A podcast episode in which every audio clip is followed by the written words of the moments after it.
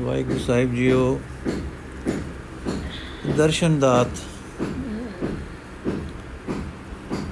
ਬੁਲਬੁਲ ਨਾ ਕਰਵੈਣ, ਗੁਰ ਨਾਨਕ ਖਿੜਿਆ ਗੁਲ ਚੌਦਸ, ਕੋਹਲ ਦਿਲ ਦੇ ਨੈਣ। ਕਰ ਦਰਸ਼ਨ ਦਿਲ ਖਿੜ ਪਈ ਸਾਰਾ, ਕਦੀ ਨ ਓਲੇ ਏ ਦੀਦਾਰਾ। ਇਸ਼ਕ ਨਰਦ ਆ ਪੁਗਦੀ, ਇਸ ਥਾਂ ਏ ਮੰਜ਼ਲ ਸੁਖ ਚੈਨ। ਬੁਲਬੁਲ ਨਾ ਕਰਵੈਣ ਗੋਸ਼ਟ ਸੇਖ ਬ੍ਰਹਮ ਦੂਜੀ। ਸਮਾਂ ਟੁਰੀ ਗਿਆ, ਟੁਰੀ ਰਹੀ ਪੌਣ ਜਗਤ ਨੂੰ ਠਾਰਦੀ ਤੇ ਟੁਰ ਰਹੇ, ਟੁਰੇ ਰਹੇ ਬੱਦਲ ਜਗਤ ਨੂੰ ਵਰਸਾਉਂਦੇ। ਜਲ ਦਿੰਦੇ ਤੇ ਅਨ ਫਲ ਉਪਜਾਉਂਦੇ। ਤਿਵੇਂ ਟੁਰਿਆ ਰਿਹਾ ਗੁਰੂ ਬਾਬਾ ਜਗਤ ਜਲੰਦੇ ਨੂੰ ਠੰਡਾ ਪਾਉਂਦਾ, ਨਾਮਦਾਨ ਦਿੰਦਾ ਤੇ ਮੋਏ ਜਿਵਾਲਦਾ। ਇਸ ਤਰ੍ਹਾਂ ਰੱਬੀ ਰੋਹ ਵਿੱਚ ਰੋਂਦੇ ਫਿਰ ਦੇਸ਼ ਨੂੰ, ਰੋਂਦੇ ਫਿਰ ਦੇਸ਼ ਨੂੰ ਆਏ, ਘਰ ਪਹੁੰਚੇ ਪਰ ਠਹਿਰੇ ਨਹੀਂ। ਦੇਸ਼ ਵਿੱਚ ਪਰਦੇਸਾਂ ਵਾਂਗੂ ਖੁਨਕੀਆਂ ਬਖਸ਼ਦੇ ਫਿਰ ਨਿਕਲੇ। ਜੰਨਾਂ ਦੇ ਕਿਨਾਰੇ ਫਿਰੇ, ਫਿਰ ਰਾਵੀ ਵੰਨੇ ਆਏ ਤੇ ਫਿਰ ਪਾਕ ਪਟਨ ਤੇ ਲਾਗੇ ਆ ਨਿਕਲੇ। ਪਟਨ ਤੋਂ ਬਾਹਰ ਉਜਾੜ ਵਿੱਚ ਆ ਡੇਰੇ ਲਾਏ। ਸਮੇਂ ਦੇ ਫੇਰ ਦੇਖੋ, ਇਹ ਪਾਕ ਪਟਨ ਕਦੇ ਹਿੰਦੂ ਟਿਕਾਣਾ ਤੇ ਤੀਰਥ ਵਾਂਗ ਰਿਖੀਆਂ ਦਾ ਟਿਕਾਣਾ ਸੀ। ਫਿਰ ਬੁੱਧ ਟਿਕਾਣਾ ਰਿਹਾ। ਇਸ ਦਾ ਨਾਮ ਉਸ ਪੁਰਾਤਨ ਸਮੇਂ ਅਜੋਧਨ ਸੀ। 1231 ਸੰਮਤ ਦੇ ਲਗਭਗ ਪਹਿਲੇ ਫਰੀਦ ਜੀ ਜਨਮੇ ਤੇ ਇਹਨਾਂ ਨੇ ਅਜੋਧਨ ਨੂੰ ਆਪਣਾ ਟਿਕਾਣਾ ਬਣਾਇਆ। ਇਹਨਾਂ ਦੇ ਰਹਿਣ ਕਰਕੇ ਇਹਨਾਂ ਦੇ ਮੁਰੀਦਾਂ ਨੇ ਇਸ ਦਾ ਨਾਮ ਪਾਕਪਟਨ ਸਦਨਾ ਸ਼ੁਰੂ ਕੀਤਾ। ਜੋ ਪਾਕ ਪਾਕਪਟਨ ਹੋ ਕੇ ਪ੍ਰਸਿੱਧ ਹੋਇਆ। ਇਹਨਾਂ ਦੀ ਗੱਦੀ ਦੇ 11ਵੇਂ 12ਵੇਂ ਥਾਂ ਸ਼ੇਖ ਇਬਰਾਹਿਮ ਅਥਵਾ ਸ਼ੇਖ ਬ੍ਰਹਮ, ਜਿਨ੍ਹਾਂ ਨੂੰ ਫਰੀਦ ਸਾਨੀ, ਫਰੀਦ ਸਾਲਸ ਤੇ ਬਲ ਰਾਜਾ ਆਦਿ ਵੀ ਸੱਦੇ ਹਨ, ਹੋਏ। ਗੁਰੂ ਨਾਨਕ ਦੇਵ ਜੀ ਦੇ ਸਮੇਂ ਇਹ ਸ਼ੇਖ ਬ੍ਰਹਮ ਜੀ ਹੋਏ ਹਨ। ਸ਼ੇਖ ਫਰੀਦ ਜੀ ਦੇ ਸ਼ਲੋਕ ਤੇ ਹੋਰ ਬਾਣੀ ਸ੍ਰੀ ਗੁਰੂ ਗ੍ਰੰਥ ਸਾਹਿਬ ਜੀ ਵਿੱਚ ਹੈ। ਇਹ ਇਹਨਾਂ ਕੋਲ ਗੁਰੂ ਸਾਹਿਬ ਨੇ ਲਈ ਸੀ। ਸ਼ੇਖ ਬ੍ਰਹਮ ਕੋਲੋਂ। ਜਦੋਂ ਸ੍ਰੀ ਗੁਰੂ ਜੀ ਪਟਨ ਤੋਂ ਬਾਹਰ ਦੇ ਤ੍ਰੈ ਕੋ ਦੀ ਵਿੱਤ ਤੇ ਆ ਬੈਠੇ ਤੇ ਜੰਗਲ ਨੂੰ ਭਾਗ ਲਾ ਦਿੱਤਾ, ਤਾਂ ਉੱਥੇ ਹੀ ਕੀਰਤਨ ਦਾ ਰੰਗ ਲੱਗ ਗਿਆ।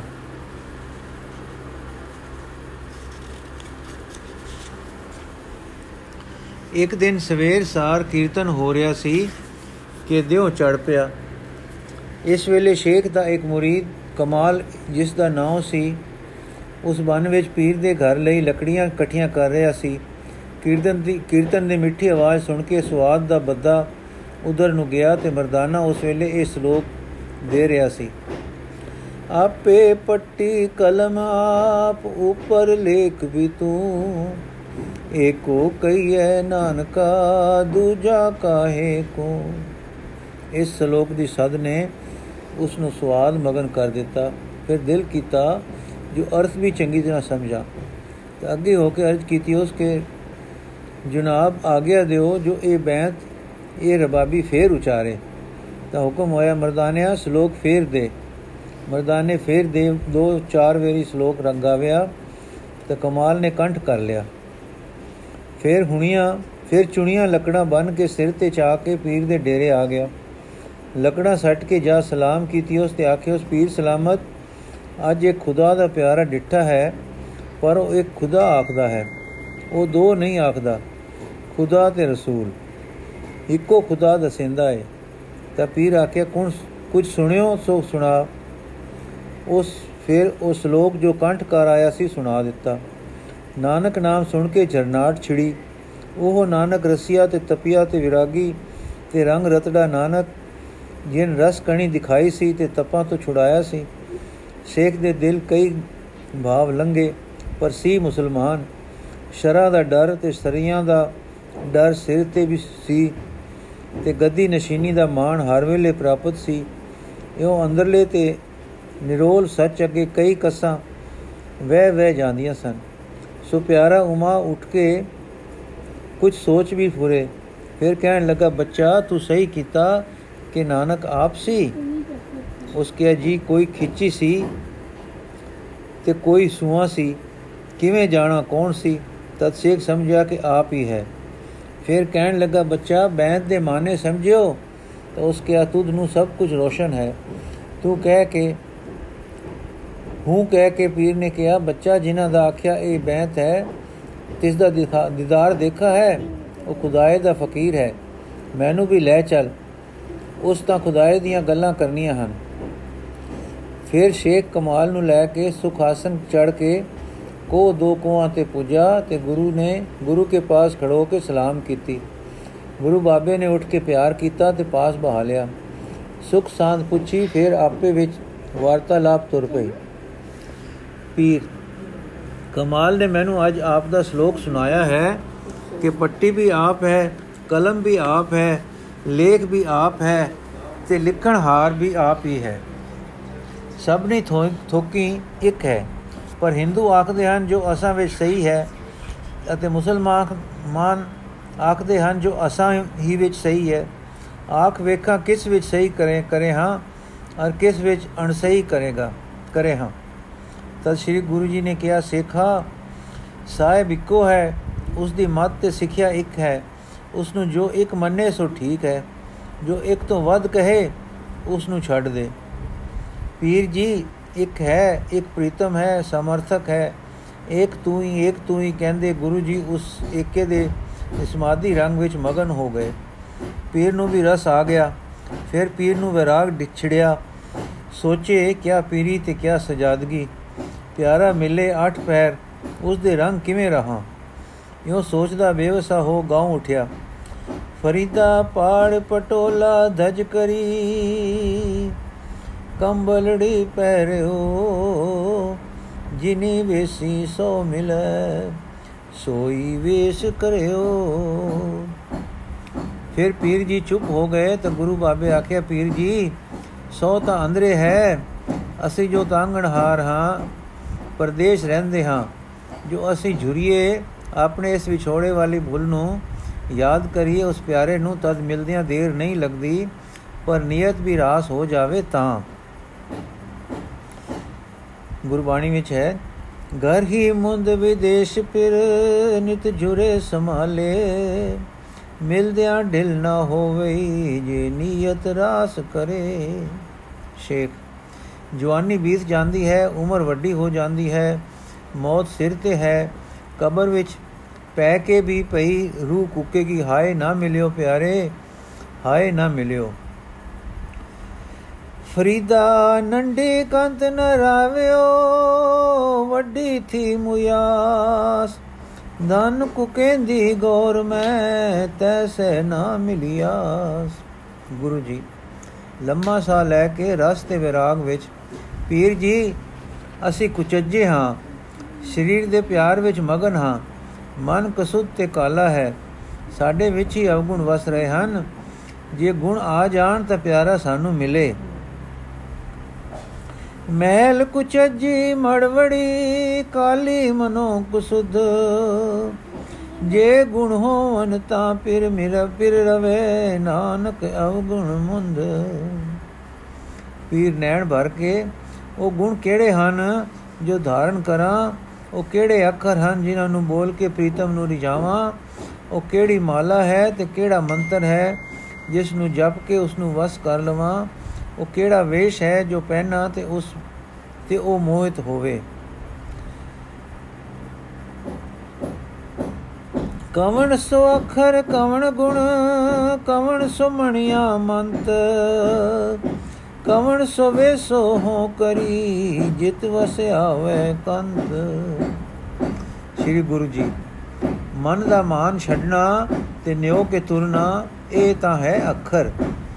ਬੋਲ ਕੁਬੋਲ ਅਤੇ ਦੁੱਖ ਸੁਖ ਸਹਾਰਨਾ ਤੇ ਰਜਾ ਤੇ ਰਹਿਣਾ, ਇਹ ਹੈ ਗੁਣ ਤੇ ਮਣ ਕੇ ਫਿਰ ਜੀਵ ਹੀ ਬਣ ਜਾਵੇ ਮਾਲਾ, ਉਹ ਜਪੇ ਨਾਮ ਮੰਤਰ, ਇਹ ਤ੍ਰੈ ਧਾਰਨੇ ਮਾਨੋ, ਵੇਸ ਕਰਨਾ ਹੈ ਕਿਉਂ? ਇਹ ਤਾਂ ਹੀ दारू ਜੋ ਅੰਦਰ ਸਾਈਂ ਦੀ ਸਿੱਖ ਹੋਊ ਤਾਂ। ਜੋ ਵੇਸ ਹੋਇਆ, ਸਿੱਖ ਮਿਲਨੇ ਦੀ। ਸੋ ਵੇਸ ਹੋਇਆ, ਸਿੱਖ ਮਿਲਨੇ ਦੀ। ਨਿਵਣ ਸੋ ਅੱਖਰ ਖਵਣ ਗੁਣ, ਜੇਬਾ ਮਣੀਆਂ ਮੰਤ। ਏ ਤ੍ਰੈ ਬਹਿਣੇ ਵੇਸ ਕਰ, ਤਾਂ ਵਸਿਆ ਵੀ ਕੰਤ। ਇਸ ਵੇਲੇ ਪੀਰ ਦਾ ਦਿਲ ਬਹੁਤ ਦਰਵ ਰਿਹਾ ਸੀ। ਹਰ ਉੱਚੇ ਸਾਧਕ ਨੂੰ ਆਪਣੇ ਅੰਦਰ ਅਵਗੁਣਾ ਦੇ ਹਵਾ ਹਵਾ ਜਿੰਨੇ ਰੁਮਕੇ ਦੀ ਵੀ ਪੀੜਾ ਹੁੰਦੀ ਹੈ। ਸੋ ਕਿਸੇ ਐਸੇ ਭਾਵ ਵਿੱਚ ਪੀਰ ਬੋਲਿਆ, ਹੈ ਗੁਰੂ ਨਾਨਕ, ਮੈਨੂੰ ਕੋਈ ਕਾਤੀ, ਕੋਈ ਛੁਰੀ ਦੇ ਜਿਸ ਨਾਲ ਇਸ ਮਨ ਦੇ ਮਾਣ ਨੂੰ ਹਲਾਲ ਕਰਾਂ। ਜਾਨਵਰ ਦੇ ਕੋਣ ਨੂੰ ਛੁਰੀ ਲੋਹੇ ਦੀ ਹੈ।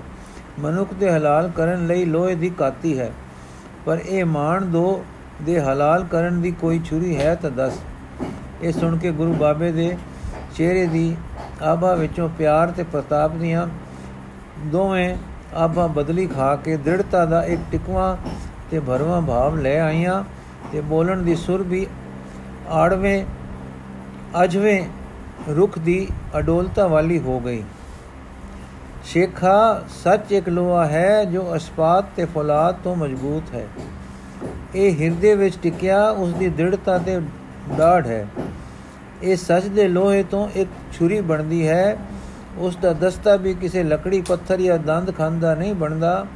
ਉਹ ਸਾਰੀ ਇਸ ਲੋਹੇ ਦੀ ਹੀ ਬਣਾਈ ਦੀ ਹੈ। ਇਸ ਦੀ ਘਾੜਤ ਅਗ ਤੇ ਨਾ, ਅਗ ਤੇ, ਅਗ ਦੇ ਤਾਂ ਤੇ ਹਥੋੜੀ ਦੀ ਸੱਟ ਨਾਲ ਨਹੀਂ ਹੁੰਦੀ, ਸਗੋਂ ਅੰਦਰ ਹੀ ਸਫ਼ਾਈ ਦੇ ਯਤਨਾਂ ਦੇ ਸੇਕ ਨਾਲ ਤੇ ਸੱਚ ਦੇ ਬਦਲੇ ਸਿਰ ਪੈਣ ਵਾਲੇ ਦੁੱਖਾਂ ਦੀਆਂ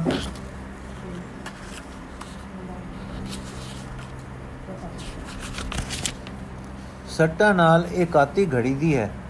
ਇਸ ਕਰਕੇ ਘੜਤ ਨੂੰ ਅਪਰ ਅਪਾਰ ਕਹੀਦਾ ਹੈ। ਕਿਉਂਕਿ ਜਦੋਂ ਇਹ ਬਣ ਜਾਏ, ਸੋਹਣੀ ਵੀ ਬੜੀ ਹੁੰਦੀ ਹੈ, ਫਿਰ ਇਸ ਨੂੰ ਕੁਰੰਡ ਦੀ ਸਾਣ ਨਹੀਂ ਚਾੜੀਦਾ। ਇਸ ਨੂੰ ਨਿਰੰਕਾਰ ਦੇ ਨਾਮ ਨਾਲ ਤ੍ਰਿਖਿਆ ਕਰੀਦਾ ਹੈ। ਜਦ ਇਹ ਪੈਨੀ ਛੁਰੀ ਤਿਆਰ ਹੋ ਜਾਵੇ, ਤਾਂ ਇਸ ਨੂੰ ਮਿਆਨ ਵਿੱਚ ਸਾਂਭ ਕੇ ਰੱਖੀਦਾ ਹੈ। ਪਰ ਉਹ ਮਿਆਨ ਚਮੜੇ ਦੀ ਨਹੀਂ, ਗੁਣਾ ਦੀ ਹੁੰਦੀ ਹੈ। ਇਸ ਛੁਰੀ ਨਾਲ ਜੇ ਕੋਈ ਕੋਇਆ ਜਾਵੇ, ਤਾਂ ਸ਼ੇਖ ਬਣਦਾ ਹੈ। ਐਵੇਂ ਤਾਂ ਸ਼ੇਖ ਇੱਕ ਉਪਮਾ ਲਈ ਪਦ ਵਰਤ ਲੈਂਦੇ ਹਨ। ਤੁਸੀਂ ਜਾਣਦੇ ਹੋ ਹੀ ਹੋ ਕਿ ਸ਼ੇਖ ਨਾਮ ਹੈ ਵੱਡੇ ਦਾ, ਆਗੂ ਦਾ, ਧਰਮ ਦੇ ਆਗੂ ਦਾ। ਸੋ ਅਸਲ ਸ਼ੇਖ ਉਹ ਹੈ ਜੋ ਇਸ ਛੁਰੀ ਨੇ ਕੋਇਆ ਹੈ, ਕਿਉਂਕਿ ਇਸ ਛੁਰੀ ਦੇ ਲੱਗਦੇ ਸਾਰ ਹਿਰਸ ਦਾ ਸਾਰਾ ਲਹੂ ਨਿਕਲ ਜਾਂਦਾ ਹੈ। ਲੈਣ ਲੈਣ ਦੀ ਹਿਰਸ ਹਰ ਸ਼ੈ ਮੇਰੀ ਹੋ ਜਾਏ, ਇਸ ਦਾ ਲੋਭ ਜਦ ਦੂਰ ਹੋ ਗਿਆ ਤਦ ਜੀਵ ਦੀਆਂ ਸਭ ਕਸਰਾਂ ਗਈਆਂ, ਕਿਉਂਕਿ ਇਹ ਲੈਣ ਬ੍ਰਿਤੀ ਤੇ ਅਤ੍ਰਿਪਤ ਲੈਣ ਬ੍ਰਿਤੀ ਹੀ ਤਾਂ ਸਾਰੇ ਅਵਗੁਣ ਕਰਾਉਂਦੀ ਹੈ ਤੇ ਸੱਚ ਦੀ ਥਾਂ ਝੂਠ ਦਗੇ ਤੇ ਫਰੇਬ ਸਿਖਾਲਦੀ ਹੈ। ਇਸ ਛੁਰੀ ਨਾਲ ਜੋ ਹਲਾਲ ਹੋਇਆ ਸੋ ਸੱਚਮੁੱਚ ਹਲਾਲ ਹੋ ਗਿਆ। ਕਿਉਂਕਿ ਇਸ ਵਿੱਚੋਂ ਹਰਾਮ ਫਿਰ ਸਾਰਾ ਦੂਰ ਹੋ ਜਾਂਦਾ ਹੈ।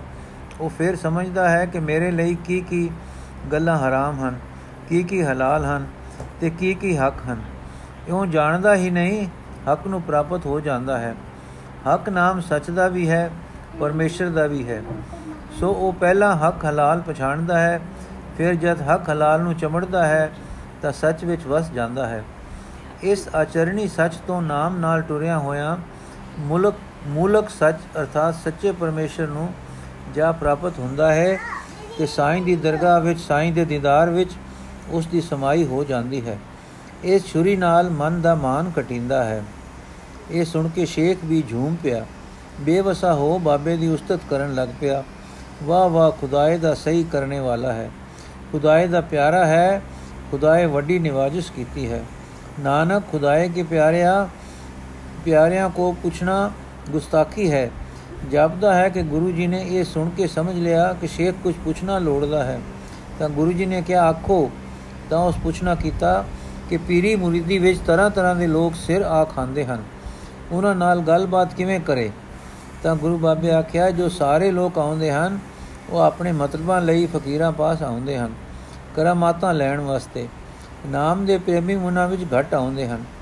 ਕਾਮੀਆਂ ਨੂੰ ਸੁੰਦਰਤਾ ਨਾਲ, ਭੁੱਖਾਂ ਦੇ ਮਾਰਿਆਂ ਦਾ ਸਵਾਦੀਕ ਭੋਜਨਾਂ ਨਾਲ ਪਿਆਰ ਹੁੰਦਾ ਹੈ। ਲੋਭੀ ਮਾਲ ਦੇ ਮੋਹ ਵਿੱਚ ਹੁੰਦਾ ਹੈ। ਨੀਂਦਰ ਤੋਂ ਉਗਲਾ ਰਹੇ, ਉਂਗਲਾ ਰਹੇ ਨੂੰ ਪਲੰਗ ਤੇ ਰਜਾਈ ਦੀ ਇੱਛਾ ਹੁੰਦੀ ਹੈ। ਕ੍ਰੋਧੀ ਗੁੱਸੇ ਦੇ ਵਾਕਾਂ ਵਿੱਚ ਭੁੜਕਦਾ ਹੈ ਤੇ ਖੁਆਰ ਹੁੰਦਾ ਹੈ ਤੇ ਫਕਰ ਲੋਕ ਐਵੇਂ ਹੀ ਬਕਵਾਸ ਕਰਦੇ ਰਹਿੰਦੇ ਹਨ। ਸੋ ਸੇਖ ਜੀ, ਭਲਾਈ ਦਾ ਉਪਦੇਸ਼ ਦੇਣਾ ਤਾਂ ਸਭ ਕਿਸੇ ਨੂੰ ਹੈ। ਪਰ ਕਾਮੀਆਂ, ਪੇਟ ਪਾਲੂਆਂ ਤਿਸ਼ਨਾਲੂਆਂ ਦਿਲਦਰੀਆਂ, ਕ੍ਰੋਧੀਆਂ ਤੇ ਬਕਵਾਸੀਆਂ ਨਾਲ ਸੰਗ ਨਹੀਂ ਕਰਨਾ ਚਾਹੀਏ। ਉਹਨਾਂ ਦੇ ਅੰਦਰੋਂ ਸੜਾਂਦ ਉੱਠਦੀ ਹੈ ਤੇ ਨਾਮ ਪਵਿੱਤਰਤਾ ਹੈ। ਸੋ ਸਤਸੰਗ ਹੈ ਨਾਮ ਦੇ ਲੋੜਕੂਆਂ, ਨਾਮ ਦੇ ਪ੍ਰੇਮੀਆਂ ਦਾ। ਤਾਂ ਸ਼ੇਖ ਬਾਬੇ ਦੇ ਪੈਰਾਂ ਉੱਤੇ ਢਹਿ ਪਿਆ। ਆਖਿਓ ਸਵਾ ਨਾਨਕ ਵਾ ਖੁਦਾਏ ਦੇ ਰਾਹ ਦੀ ਖਬਰ ਦਿੱਤੀ। ਅਸਾਨੂੰ ਕਿਛ ਖੁਦਾਏ ਦੇ ਰਾਹ ਦੀ ਖਬਰ ਹੋਈ। ਅਸੀਂ ਅੱਜ ਜੀਵੇ। ਅਸਾਂ ਕੋ ਅਸਾਂ ਕੋ ਕੋਈ ਖੁਦਾਏ ਦਾ ਅਲੀਆ, ਔਲੀਆ ਮਿਲਿਆ। ਅਸਾਂ ਕੋ ਖੁਦਾਏ ਦੇ ਮਿਲਣੇ ਵਿੱਚ ਸ਼ੱਕ ਨਹੀਂ ਕੁਛ ਰਿਹਾ। ਜਾਪਦਾ ਹੈ ਕਿ ਕੁਝ ਦਿਨ ਗੁਰੂ ਜੀ ਉੱਥੇ ਬਨ ਵਿੱਚ ਹੀ ਟਿਕੇ। ਜਨਮ ਸਾਖੀ ਵਿੱਚ ਲਿਖਿਆ ਹੈ ਕਿ ਪੀਰ ਨੇ ਕਿਹਾ, ਮੇਰੇ ਘਰ ਚਲੋ। ਪਰ ਗੁਰੂ ਬਾਬੇ ਨੇ ਬਨ ਰਹਿਣਾ ਪਸੰਦ ਕੀਤਾ। ਸੋ ਪੀਰ ਉੱਥੇ ਮਿਲਦਾ ਰਿਹਾ ਤੇ ਰੱਬ ਦੇ ਸੋਇਲੇ ਗਵਿੰਦੇ ਰਹੇ। ਇੱਕ ਦਿਨ ਪੀਰ ਨੇ ਕਿਹਾ, ਹੈ ਸਤਗੁਰ, ਰੱਬ ਦੇ ਪਿਆਰੇ, ਜਿਸ ਸਾਈ ਨੂੰ ਇੱਕ ਆਖਦੇ ਹੋ ਉਸ ਦੀ ਹਮਦੋਸ਼ਨਾ ਤਾਂ ਕੁਝ ਸੁਣਾਓ, ਕਿਵੇਂ ਉਸਨੇ ਦੁਨੀਆ ਸਾਜੀ? ਇੱਕ ਸੀ, ਇੱਕ ਹੈ ਤਾਂ ਦੁਨੀਆ ਜੋ ਦੂਈ ਹੈ, ਕਿਵੇਂ ਰਚੀ ਗਈ? ਇੱਕ ਵਿੱਚ ਤਾਂ ਇੱਕ ਹੀ ਹੈ ਤੇ ਫਿਰ ਜਗਤ ਤੇ ਰਚਨਾ ਕਿਵੇਂ ਹੈ? ਗੁਰੂ ਜੀ ਸੇਖਾ, ਉਹ ਇੱਕ ਹੈ, ਆਪਣੇ ਆਪ ਵਿੱਚ ਸੰਪੂਰਨ ਹੈ ਤੇ ਸਦਾ ਹੈ। ਉਹ ਕਿਉਂ ਜਿਆ ਤੇ ਕੀ ਹੈ, ਇਹ ਗੱਲ ਅਕਹਿ ਹੈ। ਉਸ ਦਾ ਬਾਣਾ ਮਰਜ਼ੀ ਹੁਕਮ ਕੋਈ ਹੈ ਉਹ ਸਰਬ ਚੇਤਨਾ ਤੋਂ ਪਰੇ ਪਰਮ ਚੇਤਨ ਸਰੂਪ ਵਿੱਚ ਜਿਵੇਂ ਉਹ ਆਪ ਨਹੀਂ ਵਰਣਨ ਹੋ ਸਕਦਾ, ਤਿਵੇਂ ਉਸ ਦਾ ਹੁਕਮ ਨਾ ਕਹਿਆ ਜਾਏ। ਸੋ ਆਪਣੇ ਕਿਸੇ ਰੰਗ ਵਿੱਚ ਉਹ ਆਪੇ ਆਪ ਨੂੰ ਰਚਦਾ ਹੈ। ਰਚਨਾ ਕੀ ਹੈ? ਨਿਰਗੁਣ ਸਰਗੁਣ ਹੋ ਜਾਂਦਾ ਹੈ। ਹੋ ਜਾਣਾ ਵੀ ਕੀ? ਨਿਰਗੁਣ ਸਰਗੁਣ ਇੱਕੋ ਹੀ ਹੈ। ਫਿਰ ਉਹ ਆਪਣਾ ਨਾਮ ਰਚਦਾ ਹੈ, ਜੋ ਉਸ ਨਾਲ ਅਭੇਦ ਹੈ ਤੇ ਜੋ ਦੂਈ ਦੇ ਆਰੰਭ ਨੂੰ ਆ ਛੁੰਦਾ ਹੈ। ਇਸ ਤੋਂ ਅੱਗੇ ਉਹ ਦੂਜੀ ਸ਼ੈ ਕੁਦਰਤ ਸਾਜਦਾ ਹੈ। ਇਹ ਕੁਦਰਤ ਉਸ ਦਾ ਸ਼ਰੀਕ ਸ਼ਰੀਕ ਨਹੀਂ, ਪਰ ਉਸ ਦੀ ਕੀਤੀ ਹੋਈ ਹੁੰਦੀ ਹੈ। ਇਹ ਸੁਤੰਤਰ ਵੀ ਨਹੀਂ, ਪਰ ਇਸ ਨੂੰ ਫੇਰ ਉਹ ਆਪ ਤੋਂ ਵੱਖ ਵੀ ਨਹੀਂ ਕਰਦਾ। ਇਸ ਰਚੀ ਹੋਈ ਵਿੱਚ ਜੋ ਕੁਦਰਤ ਹੈ ਤੇ ਉਸ ਤੋਂ ਬਿਨਾ ਅਵਿਨਾਸ਼ ਨਹੀਂ, ਉਹ ਮਾਨੋ ਆਸਣ ਲਾ ਕੇ ਬਹਿ ਜਾਂਦਾ ਹੈ ਤੇ ਅਨੰਦ ਸਰੂਪਤਾ ਵਿੱਚ ਹੀ ਬੈਠਦਾ ਹੈ। ਉਹ ਆਸਣ ਹੈ ਸਦ ਦਾ। ਐਉਂ ਇੱਕ ਹੀ ਹੈ, ਰਚਨ ਤੋਂ ਪਹਿਲਾਂ ਇੱਕ ਹੈ, ਰਚਨ ਤੋਂ ਮਗਰੋਂ ਤੇ ਰਚੀ ਤੋਂ ਅਲੱਗ ਵੀ ਹੈ ਤੇ ਵਿੱਚ ਵਿਆਪਕ ਵੀ ਹੈ। ਸੱਚ ਦੇ ਆਸਣ ਪਹਿਲੋਂ ਵੀ ਸੀ ਤੇ ਫੇਰ ਵੀ। ਅਨੰਦ ਸਰੂਪ ਹੈ ਉਸ ਦਾ ਰਚ ਕੇ ਵੀ ਉਹ ਰਚੀ ਨੂੰ ਵੇਖਦਾ, ਪਾਲਦਾ ਹੋਇਆ, ਫਿਰ ਚਾਓ ਆਨੰਦ ਸਰੂਪ ਹੈ। ਫਿਰ ਜੋ ਉਸਨੇ ਰਚਨਾ ਰਚੀ ਹੈ, ਇਸ ਵਿੱਚ ਜੀਵ ਉਪਾਏ, ਜਿਨ੍ਹਾਂ ਨੂੰ ਅਕਲ ਸਰੂ, ਸ਼ੌਰ ਦਿੱਤਾ, ਕਰਮ ਕਰਨ ਦੀ ਖੁੱਲ ਦੇ ਚੋਣ ਦਿੱਤੀ ਇਹਨਾਂ ਨੂੰ ਧਰਮ ਦਿੱਤਾ ਤੇ ਨਿਆਂ ਲਈ ਧਰਮ ਦਾ ਵਿਵੇਚਕ ਵੀ ਥਾਪ ਦਿੱਤਾ। ਸੋ ਜਿਨ੍ਹਾਂ ਨੇ ਸੱਚ ਨਾਲ ਪਿਆਰ ਪਾਇਆ, ਸੱਚ ਨੂੰ ਆ ਮਿਲੇ। ਜਿਨ੍ਹਾਂ ਕੂੜ ਨਾਲ ਨਿਉ ਲਾਇਆ, ਉਹ ਮੁੱਠੇ ਮੁੱਠੇ ਗਏ। ਸੱਚ ਦੀ ਕਮਾਈ ਲਈ ਨਾਮ ਦੱਸਿਆ, ਜੋ ਉਸ ਨਾਮੀ ਨਾਲ ਅਭੇਦ, ਉਸੇ ਦਾ ਹੀ ਮਾਨੋ ਰੂਪ ਹੈ। ਸੋ ਨਾਮ ਵਾਲੇ ਉਸ ਨੂੰ ਆ ਮਿਲੇ, ਪਰੰਤੂ ਜਿਹੜੇ ਜੀਵ ਦੁਨੀਆ ਦੇ ਕੂੜ ਵਿੱਚ ਨਾਮ ਵਿਸਾਰ ਕੇ ਖਚਤ ਹੋ ਗਏ ਤੇ ਭੋਗਾਂ ਵਿੱਚ ਲੱਗੇ ਰਹੇ, ਅੰਤ ਮਰੇ ਤੇ ਰੂਹ ਗਈ ਅੱਗੇ। ਉੱਥੇ ਸ਼ੁਭ ਕਰਨੀ ਤੇ ਹਰੀ ਦੇ ਕੀਤੇ ਜਸ ਦਾ ਮੂਲ ਪੈਂਦਾ ਹੈ। ਸੋ ਉਹਨਾਂ ਨੂੰ ਕਿਉਂਕਿ ਜਿਉਂਦਿਆਂ ਉਸ ਦਾ ਰਸ ਨਹੀਂ ਸੀ ਪਿਆ, ਜੀਵਨ ਵਿੱਚ ਉੱਥੇ ਥਾਂ ਨਹੀਂ ਲੱਭਦੀ, ਮਨ ਉੱਥੇ ਪਰਸਦਾ ਨਹੀਂ, ਕੋਈ ਰਹਿਣ ਦਿੰਦਾ ਨਹੀਂ, ਫਟਕਾਰਾਂ ਪੈਂਦੀਆਂ ਹਨ। ਹੁਣ ਪਛਤਾਉਂਦੇ ਹਨ ਕਿ ਹਾਏ ਅੰਨੇ ਹੋ ਕੇ ਜਨਮ ਗਵਾ ਆਏ। ਸ਼ੇਖ ਫਿਰ ਸਾਡੇ ਮਤ ਮੁਜਬ ਤਾਂ ਉਹ ਮਾੜੀਆਂ ਰੂਹਾਂ ਸਦਾ ਲਈ ਮਾਰੀਆਂ ਗਈਆਂ। ਕਿਆਮਤ ਦੇ ਦਿਨ ਹਿਸਾਬ ਹੋ ਕੇ ਉਹ ਦੋਜਖ ਨੂੰ ਜਾਣ ਗਿਆ ਸਦਾ ਲਈ। ਗੁਰੂ ਬਾਬਾ। ਇਹ ਸਰੀਰ ਗਿਣਤੀ ਦੇ ਦਿਨ ਜਗਤ ਵਿੱਚ ਰਹਿੰਦਾ ਹੈ, ਚਾਹੇ 100 ਬਰਸ ਰਹੇ। ਕਰਮ ਗਿਣਤੀ ਵਿੱਚ ਹੈ ਚਾਹੋ ਕਿਤਨੇ ਕਰੇ। ਇਸ ਕਰਕੇ ਦੰਡ ਸਦਾ ਲਈ ਨਹੀਂ ਹੋ ਸਕਦਾ। ਕੁਦਰਤ ਹੈ ਕਰਤਾਰ ਦੀ, ਇਹ ਕੀ ਭੁੱਲ ਦੋ। ਭੁੱਲ ਤੋਂ ਦੁੱਖ ਹੁੰਦਾ ਹੈ, ਪਰ ਦੁੱਖ ਉਸਤਾਦ ਬਣ ਜਾਂਦਾ ਹੈ, ਅੱਗੇ ਭੁੱਲ ਨਾ ਕਰਨ ਦਾ। ਕਿਉਂਕਿ ਬੰਦੇ ਵਿੱਚ ਸਰੂਰ ਜੋ ਹੈ, ਜਾਨਵਰ ਵਾਂਗੂ ਇਸ ਦੀ ਮਤ ਬੱਜੀ ਹੋਈ ਨਹੀਂ ਆ। ਨਹੀਂ ਨਾ, ਦੁੱਖ ਪਾ ਪਾ ਕੇ ਜੀਵ ਨੂੰ ਸੋਝੀ ਹੋ ਜਾਂਦੀ ਹੈ। ਉਸ ਤੋਂ ਬਚਣ ਦੀ ਜਿਸ ਤੋਂ ਦੁੱਖ ਹੁੰਦਾ ਹੈ। ਫਿਰ ਦੁਖੀ ਜੀਵ ਆਪ ਤੋਂ ਦਾਨੇ ਤੇ ਸਿਆਣੇ ਵੀ ਲੱਭਦਾ ਹੈ। ਦੁੱਖ ਦੂਰ ਕਰਨ ਦੀ ਮਤ ਲੈਣ ਵਾਸਤੇ। ਤੇ ਉਹ ਦਾਤਾ ਫਿਰ ਐਸੇ ਸਿਆਣੇ ਭੇਜ ਵੀ ਦਿੰਦਾ ਹੈ ਜੀਵਾਂ ਦੇ ਵਿੱਚ ਸੁਮਤ ਦੇਣ ਲਈ। ਕਿਉਂ ਜੀਵ ਨੂੰ ਪਤਾ ਲੱਗ ਜਾਂਦਾ ਹੈ ਕਿ ਸੁੱਖਾਂ ਦਾ दारू ਨਾਮ ਹੈ। ਸੋ ਉਸ ਰਚਨਹਾਰ ਤੇ ਪਾਲਣਹਾਰ ਨਜ਼ਰ ਕਰਕੇ ਲੋੜਕੂ ਜੀਵ ਨੂੰ ਸਤਗੁਰ ਮਿਲਾਉਂਦਾ ਹੈ। ਸਤਗੁਰ ਜੀਵ ਨੂੰ, ਜੀਵ ਦੀ ਹੋਂ ਨੂੰ ਕੱਟਦਾ ਹੈ ਤੇ ਨਾਮ ਨਾਲ, ਸਾਈ ਨਾਲ ਮਿਲਦਾ ਹੈ। ਜੇ ਜੋ ਸੱਚ ਅਸੀਂ ਨਹੀਂ ਬੋਲਣਾ ਜਾਣਦੇ ਹਾਂ, ਇਸ ਤੋਂ ਅੱਗੇ ਇੱਕ ਸਦਾ ਸੱਚ ਹੈ, ਜੋ ਸਾਈ ਦਾ ਸਰੂਪ ਹੈ, ਸਤਗੁਰੂ ਸੱਚ ਦਾ ਅਪੜਾ ਦਿੰਦਾ ਹੈ। ਸੋ ਸੇਖ ਜੀ, ਇਹ ਹੈ ਰੱਬ ਦੇ ਰਹਿਮ ਦਾ ਤਰੀਕਾ ਤੇ ਨਿਆਂ ਦਾ, ਕਿ ਮਿੱਤ ਦੇ ਕਰਮਾਂ ਨੂੰ ਅਮਿਤ ਵੱਲ, ਅਮਿਤ ਫਲ ਨਹੀਂ ਲੱਗ ਸਕਦਾ ਤੇ ਮਾੜੇ ਕਰਮ ਵਿੱਚ ਜੋ ਪੀੜਾ ਰੱਖੀ ਹੈ, ਉਹ दारू ਵੱਲ ਪ੍ਰੇਰਦੀ ਹੈ। ਇਉਂ ਕਰਮ ਦਗਧ ਹੋ ਜਾਂਦੇ ਹਨ। ਸੋ ਉਸ ਨਿਰੰਕਾਰ ਦਾ ਨਾਮ ਨਰਕ ਨਿਵਾਰਨ ਵੀ ਹੈ।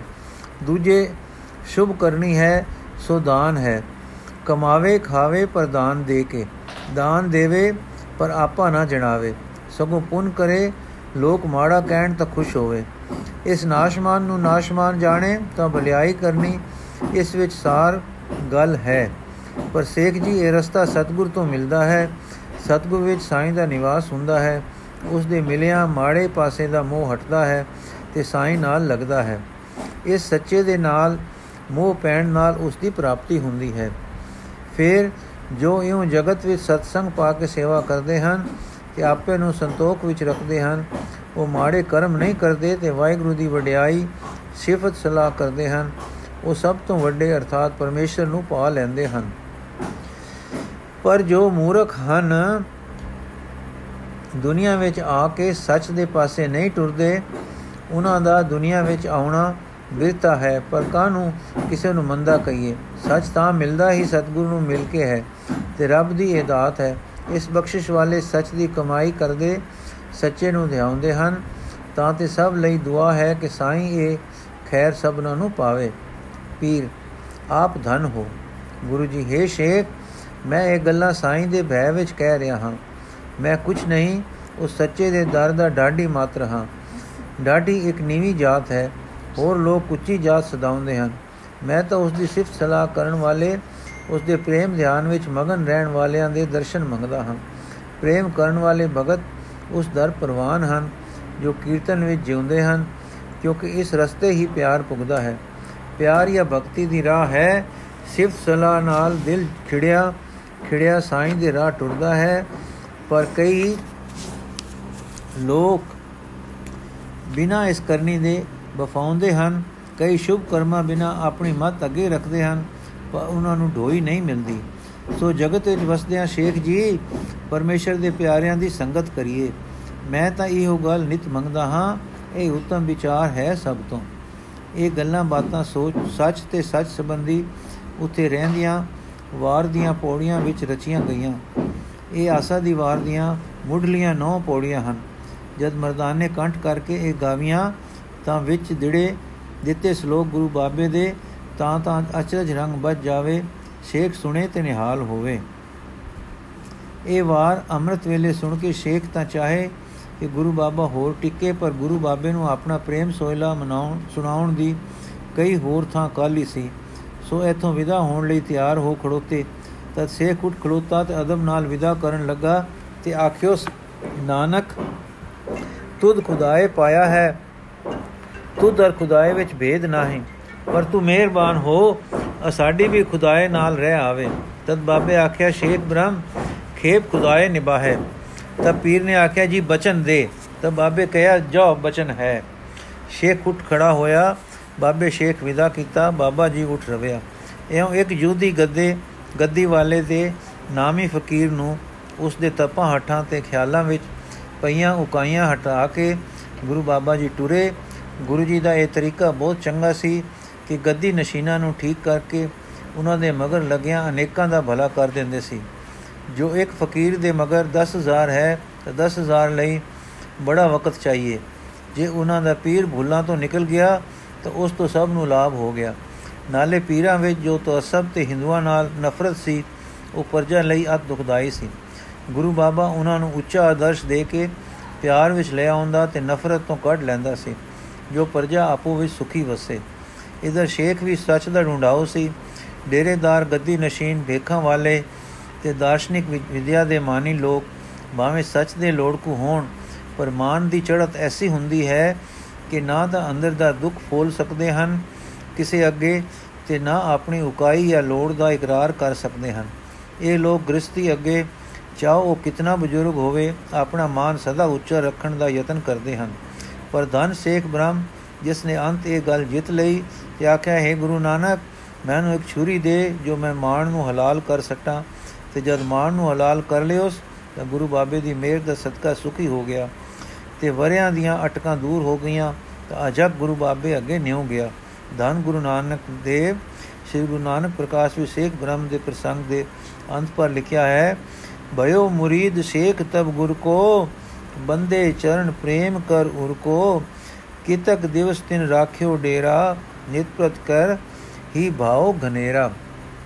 ਜਿੱਥੇ ਆਸਾ ਦੀ ਵਾਰ ਦੀਆਂ ਨੌ ਪੌੜੀਆਂ ਉਚਾਰ ਹੋਈਆਂ ਉੱਤੇ ਸਰੋਤ ਹੈ ਕਿ ਨਾਨਕਸਰ ਗੁਰਦੁਆਰਾ ਹੁਣ ਤਾਈ ਹੈ। ਇਸ ਦੇ ਗ੍ਰੰਥੀ ਮਹਾਰਾਜ ਰਣਜੀਤ ਸਿੰਘ ਜੀ ਤੋਂ ਪਹਿਲਾਂ ਦੇ ਇੱਥੇ ਹੀ ਪੁਸਤ ਬਪੁਸਤ ਚੱਲੇ ਆਉਂਦੇ ਹਨ।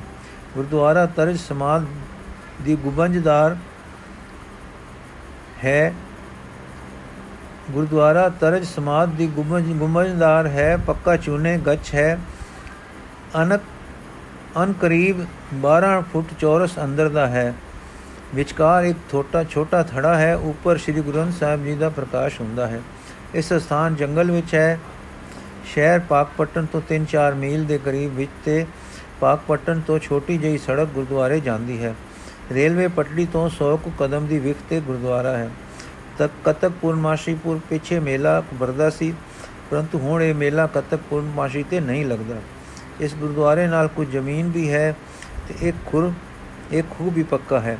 ਇਸ ਥਾਂ ਤੇ ਪੁਜਾਰੀਆਂ ਤੇ ਪੰਜ ਸੱਤ ਘਰ ਵਸਦੇ ਹਨ। ਜਨਮ ਸਾਖੀ ਵਿੱਚ ਲਿਖਿਆ ਹੈ ਕਿ ਆਸਾ ਦੀਵਾਰ ਦੀਆਂ ਨੌ ਪੌੜੀਆਂ ਇੱਥੇ ਹੀ, ਇੱਥੇ ਦੇ 15 ਦੁਨੀ ਚੰਦ ਪ੍ਰਥਾਏ ਹੋਈਆਂ। ਪਹਿਲੇ ਰਚਨਾ ਪੌੜੀਆਂ ਦੀ ਹੋਈ। ਸ਼ਲੋਕ ਮਗਰੋਂ ਲੱਗੇ, ਕਿਉਂ ਜੋ ਮਹੱਲੇ 2 ਦੇ ਸ਼ਲੋਕ ਆਸਾ ਦੀ ਵਾਰ ਵਿੱਚ ਹਨ ਤੇ ਦੂਜੀ ਪਾਤਸ਼ਾਹੀ ਅੱਗੇ ਗੁਰੂ ਜੀ ਨੂੰ ਨਹੀਂ ਮਿਲੇ ਸੇ।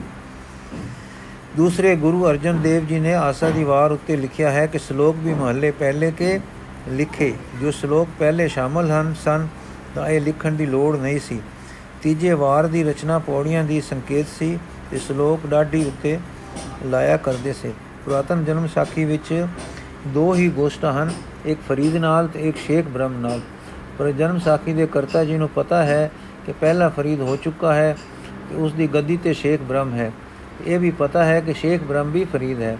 ਫਿਰ ਪਹਿਲੀ ਮੁਲਾਕਾਤ ਉਸ ਨੂੰ ਯਾਦ ਹੈ। ਇਸ ਗੱਲ ਦਾ ਪਤਾ ਵੀ ਦੂਸਰੀ ਗੋਸ਼ਟ ਵਿੱਚ ਲੱਗ ਜਾਂਦਾ ਹੈ। ਜਦੋਂ ਉਹ ਆਪਣੇ ਮੁਰੀਦ ਨੂੰ ਆਖਦਾ ਹੈ ਕਿ ਬੱਚਾ ਜਿਨ੍ਹਾਂ ਦਾ ਆਖਿਆ ਹੋਆ ਇਹ ਬੈਂਤ ਹੈ ਤਿਸ ਦਾ ਦੀਦਾਰ ਦੇਖਾ ਹੈ, ਉਹ ਖੁਦਾਏ ਦਾ ਫਕੀਰ ਹੈ। ਭਾਈ ਮਨ ਸਿੰਘ ਜੀ ਦੀ ਜਨਮ ਸਾਖੀ ਵਿੱਚ ਲਿਖਿਆ ਹੈ ਕਿ ਗੁਰੂ ਜੀ ਨੇ ਕਿਹਾ, ਮਰਦਾਨਿਆ, ਪਟਣ ਅਸਾਂ ਨੇ ਜਾਵਣਾ ਹੈ ਕਿਉਂਕਿ ਸ਼ੇਖ ਬ੍ਰਹਮ ਨੂੰ ਉਪਦੇਸ਼ ਕੀਤਾ ਸੀ। ਸੋ ਦੇਖਾਂ ਉਸ ਨੂੰ ਉਪਦੇਸ਼ ਚਿਤ ਹੈ ਕਿ ਵਿਸਰ ਗਿਆ ਹੈ। ਜਨਮ ਸਾਖੀਆਂ ਦੀ ਉਗਾਈ ਇਹੋ ਹੈ ਜੋ ਸ਼ੇਖ ਬ੍ਰਹਮ ਨਾਲ ਵੀ, ਨਾਲ ਹੀ ਦੋ ਵੇਰ ਮੁਲਾਕਾਤ ਹੋਈ। ਤਪਾਂ ਹੇਠਾਂ ਦੀਆਂ ਕਹਾਣੀਆਂ ਜੋ ਕਈ ਫਕੀਰਾਂ ਨਾਲ ਦੱਸਦੇ ਹਨ, ਪੁਰਾਤਨ ਹਨ ਤੇ ਪੁਰਾਤਨ ਸਾਹਿਤਯ ਵਿੱਚ ਮਿਲਦੀਆਂ ਹਨ।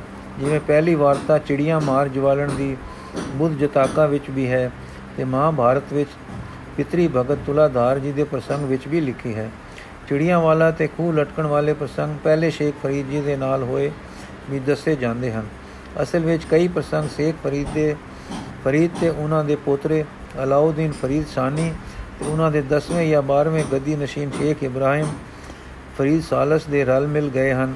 ਬਾਣੀ ਜੋ ਗੁਰੂ ਗ੍ਰੰਥ ਸਾਹਿਬ ਵਿੱਚ ਹੈ ਸ਼ੇਖ ਬ੍ਰਹਮਦੀ ਹੈ ਕਈ ਪਹਿਲੇ ਹੀ ਕਹਿੰਦੇ ਹਨ ਪਰ ਇਹ ਅਗਲਬ ਘਟ ਹੈ। ਇਹ ਬਹਿਸ਼ ਲਮੇਰੀ ਹੈ ਇਸ ਲਈ ਦੇਖੋ ਖਾਲਸਾ ਟਰੈਕ ਸੁਸਾਇਟੀ ਦਾ ਟਰੈਕ ਨੰਬਰ ਦਿਸ ਜੀਵਨ ਚਿੱਤਰ ਸ਼ੇਖ ਫਰੀਦ। ਵਾਹਿਗੁਰੂ ਜੀ ਕਾ ਖਾਲਸਾ ਵਾਹਿਗੁਰੂ ਜੀ ਕੀ ਫਤਿਹ। ਤਿੰਨ ਚਾਰ ਫਰੀਦ ਹੋ ਚੁੱਕੇ 12 ਫਰੀਦ। 12 ਫਰੀਦ।